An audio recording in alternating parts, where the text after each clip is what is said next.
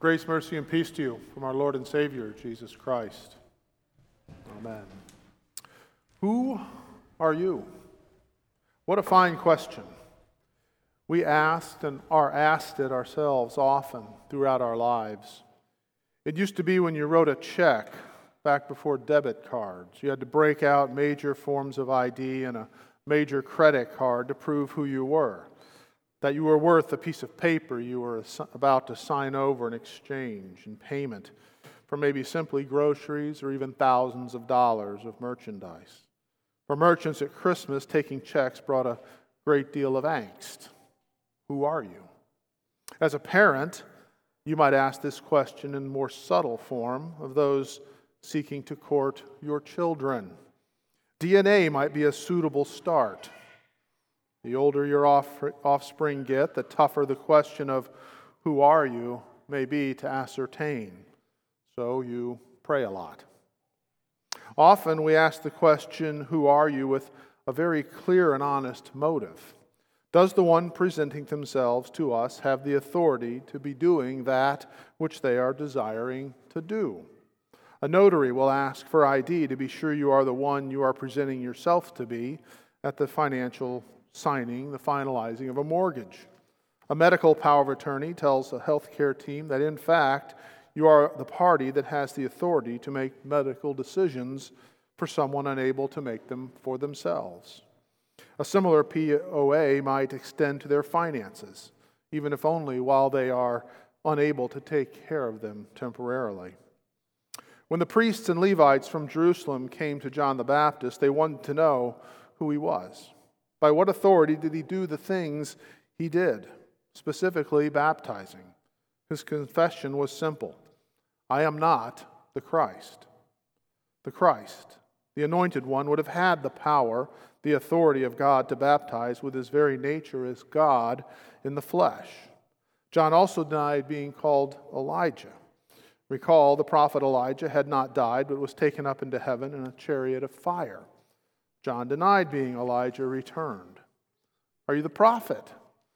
This was the one promised in Deuteronomy that would be like Moses, in whom God would put his words. Those not listening to the words spoken by the prophet would be required to answer for their failure to do so. They would be judged. John claims nothing of himself other than being a voice, a voice in the wilderness crying out, Make straight the way of the Lord as the prophet Isaiah said. John was making a path for the one that was coming after him, one who actually was before him from eternity. He was calling sinners to repentance, to prepare their hearts to greet their Lord. They were to repent and be baptized, marking them as those trusting in the redemption promised through faith in the coming Christ. There was authority in what John was doing and his exercise of authority was noticed by the Jews. Even so, they had no intention of submitting to that authority, they did not recognize it. John at one point called them, along with others, a brood of vipers. The image of vipers is not one of life, but of death. John, on the other hand, claimed no personal authority for what he did. He was simply the voice, the mouthpiece for the one with all authority the God of heaven, whose Son had come down and entered creation to redeem it. John had a very high place in the coming of Christ. He was the last one to be a watchman and warn the people of the coming Messiah. It was John who would baptize Jesus as part of the great reversal that would take place. John baptized repentant sinners for the forgiveness of their sins. He then baptized Jesus, who, being without sin, took the sins of all upon himself, beginning his journey to Jerusalem, where he would suffer and die for them on the cross, his innocent body given up, a sacrifice as the very Lamb of God for the sins of all the people. Who are you? It is also important for us to remember the answer to the question as we gaze upon and ponder the many images we see in this season the infant Jesus in a manger and him crucified on the cross. Who are you? As we contemplate his entering creation in this season of Advent. John's answer to those sent, for, sent from Jerusalem to ask, Who are you? was, I baptize with water, but among you stands one you do not know, even he who comes after me, the strap of whose sandal I am unworthy. I am, I am not worthy to untie.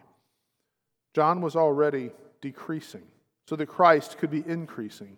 John was not the one who would take on the sins of the world and suffer, but he would suffer for the full gospel he preached and be beheaded for calling sinners to repentance. We also suffer for the gospel we have heard. We suffer due to sin in this world and sin within our own flesh. It is the same sin that John called those who were living and walking unknowingly in the presence of Jesus to repent and be baptized, to prepare as the kingdom of God was coming near in the flesh in Jesus. Of the Gospels, Luke gives us the most detailed account of John and his preaching of repentance and his exhortations to the people that receive his baptism. It reads And the crowds asked him, What then shall we do? And he answered to them, Whoever has two tunics is to share it with him who has none, and whoever has food is to do likewise. Tax collectors also come to be baptized and said to him, Teacher, what shall we do? And he said to them, Collect no more than you are authorized to do. Soldiers also asked him, And what shall we do? And he said to them, Do not extort money from anyone by threats or by false accusations, but be content with your wages. As the people were in expectation and all were questioning in their hearts concerning John, whether he might be the Christ, John answered them all, saying, I baptize you with water. But he who is mightier than I is coming, the straps of whose sandals I am not worthy to untie. He will baptize you with the Holy Spirit and fire. Their sin, like all sin, was grounded in not being happy with what God has given, not trusting in His provision for our lives. It led to cheating others, harming one's neighbor, and in the case of Herod, taking another's wife, that of his brother. In our sinful condition, it is important to ask continually as we think on Jesus, Who are you? and confess him as the Christ and the Lord of our lives, the one in control of all things for the benefit of our earthly and eternal salvation. It may be especially difficult in this past year where nothing has seemed normal and our lives have been turned upside down. It may be difficult to trust and believe in Jesus and being in control of our lives. It's hard to rejoice, as our epistle tells us. Rejoice in the Lord always. I will say again, rejoice. Difficult. We have not been able to do all the things we want to do, many of the things we would rejoice over. It causes us to sin as the devil tempts us to question the love of our Heavenly Father and to not trust our Lord to fulfill all of our needs out of His fatherly divine goodness and mercy as we feel needs not met. We feel our need to be near family and with them, for our, our need for intimate connection to those we love, holding them, hugging them, kissing them, and the need has often gone unmet. There's also our need for companionship, and the fellowship of friends has been curtailed. You've noticed we had no Advent dinners this year, and we have missed that fellowship as well. Then we might look to the difficult and often unmet needs of our youth to engage in social activities that allow them to mingle and meet others versus having the development of their lives and relationships put on hold. How do you meet new people? How do you date and explore relationships? How do you find the God pleasing spouse you trust that you try and trust that God has out there for you? The one living in Idaho that you would have met if the conference, the youth event, even possibly vacation with friends, had not been canceled due to this disaster of a year. For many, it may be the temptation to not trust in God to provide for the most basic of life's necessities as jobs have been lost or cut back, as paying bills has become more difficult, or as education has come to a halt or been drastically altered. For others, it may be the temptation to trust that, to not trust that they will get the care they need either due to the heavy load on the healthcare system that might prevent them from seeing their doctor, or the inability to be with family that can help them through medical issues and daily needs. In all our temptation and sin, the voice that spoke through John has the same authority and the same message repent and be baptized. Having been baptized, trust in its power to save, remembering what God has done in you through water and his word. Repent daily, trusting in his promise to forgive your sins, help, save, and comfort you in all things. By his grace and mercy, we have been able to keep our doors here open. God has preserved this place and kept us from experiencing any outbreak connected to our worship together. He has allowed His word to be heard and sacraments to be given, and His people to hear that their sins are forgiven. That is something to rejoice over. Jesus' authority to do all this for us was questioned too. He was asked, Who are you? He was asked the question while in the temple. They asked, Are you greater than our father Abraham, who died, and the prophets died? Who do you make yourself out to be? Jesus answered, If I glorify myself, my glory is nothing. It is my Father who glorifies me, of whom you say, He is our God, but you have not known him. John, the voice, knew him and confessed not being his son, the Christ, but rather humbled himself as being not worthy to untie Christ's sandals. God the Father identified and confirmed Jesus as his son as he was baptized by John. And Jesus, not seeking his own glory, points out that it is the Father who glorifies him. And Jesus was glorified. He was lifted up on the cross for our sins, punished for us, to win forgiveness for us poor, miserable sinners. He gives that forgiveness by the power of the Holy Spirit and the preaching of His Word, holy baptism, and His sacrament.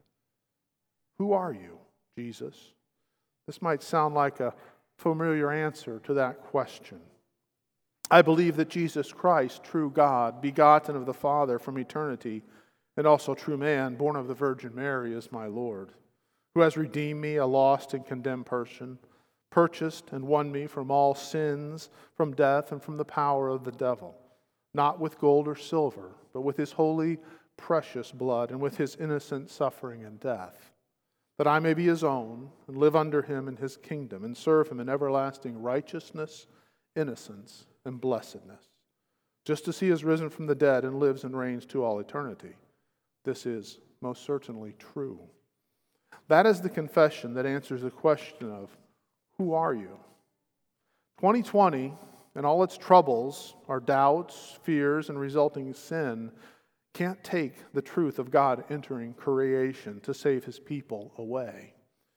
In the same way that it could not be taken from John as he felt the executioner's sword, or any of the disciples as they confessed and placed their hope in Christ unto death. It is a confession that Jesus, God in the flesh, is our Lord and God, that he has redeemed us and given us eternal life with him. Baptized into Christ, sin has no power over us. We are children of God and heirs of His heavenly kingdom, no matter the difficulties that come our way or threats that may come to our lives. God has opened heaven and come to us. Emmanuel, God with us to save us. So in this season of Advent, rejoice. In the name of Jesus. Amen.